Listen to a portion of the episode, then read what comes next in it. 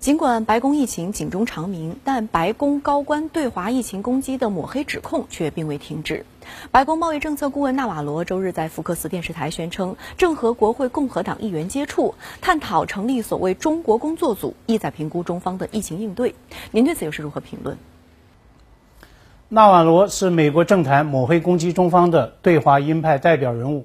他周日在福克斯电视台节目中的英文表述是寻求成立所谓 China Task Force，也就是中国工作组。这当然是中方坚决反对的。那么，相信纳瓦罗他所说呢，绝不是空穴来风。那么之前呢，美国 Political 网站也曾经爆料说，共和党全国委员会向地方党部以及其他助选机构发布了所谓的助选攻略。那么头号攻略就是 Blame China。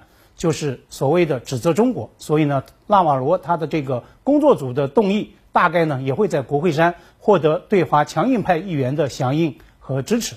那么在我看来，纳瓦罗他强调是共和党议员，那么这个工作组的动议很大程度上呢，也是作为特朗普的所谓选战策略做出的。当然呢，这也意味着在抹黑攻击中国上，那么随着美国选战的持续的白热化。白宫乃至美国政府部门将会和国会山有更多的协同，那么未来的攻击手段只怕会更加频密，也将会更加没底线。一个莫大的讽刺就是，美国作为全球头号的疫情国，彭斯挂帅的联邦跨部门的疫情应对机构也是以 Task Force 命名，但是呢，就在上周，美国却传出要取消这个疫情工作组的消息。彭斯啊，他甚至放言说。解散工作组之所以成为可能，因为呢，我们在应对该病毒方面取得了巨大的进展。美国著名的流行病学家、明尼苏达大学教授叫奥斯特霍姆就说，听到这个消息几乎惊呆了，因为啊，美国战役才刚刚打到第二局。纽约时报知名专栏作家季斯道就撰文说，解散工作组的计划恰恰反映了白宫战役特有的混乱。那么疫情巨大 进展真是没有。但是呢，病毒杀进白宫却是取得了真进展。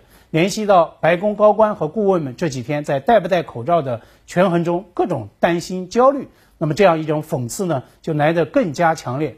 两个所谓工作组，一个传言要解散，一个传言要建立。我想这背后的政治信号再明确不过。在美国至今仍在新冠危机中愈陷愈深、苦苦挣扎之际，特朗普阵营对华疫情。以及选情的甩锅也将会愈演愈烈。这不，美方最新的话术又是拿所谓的新冠疫苗研究成果和治疗方法在说事儿了。这实在是最荒唐的一种抹黑攻击手段。因为呢，谁都知道，最早是中国科研人员率先公布病毒的基因组图谱，为全世界科研机构的疫苗攻关和病毒研究争取了时间，提供了先机。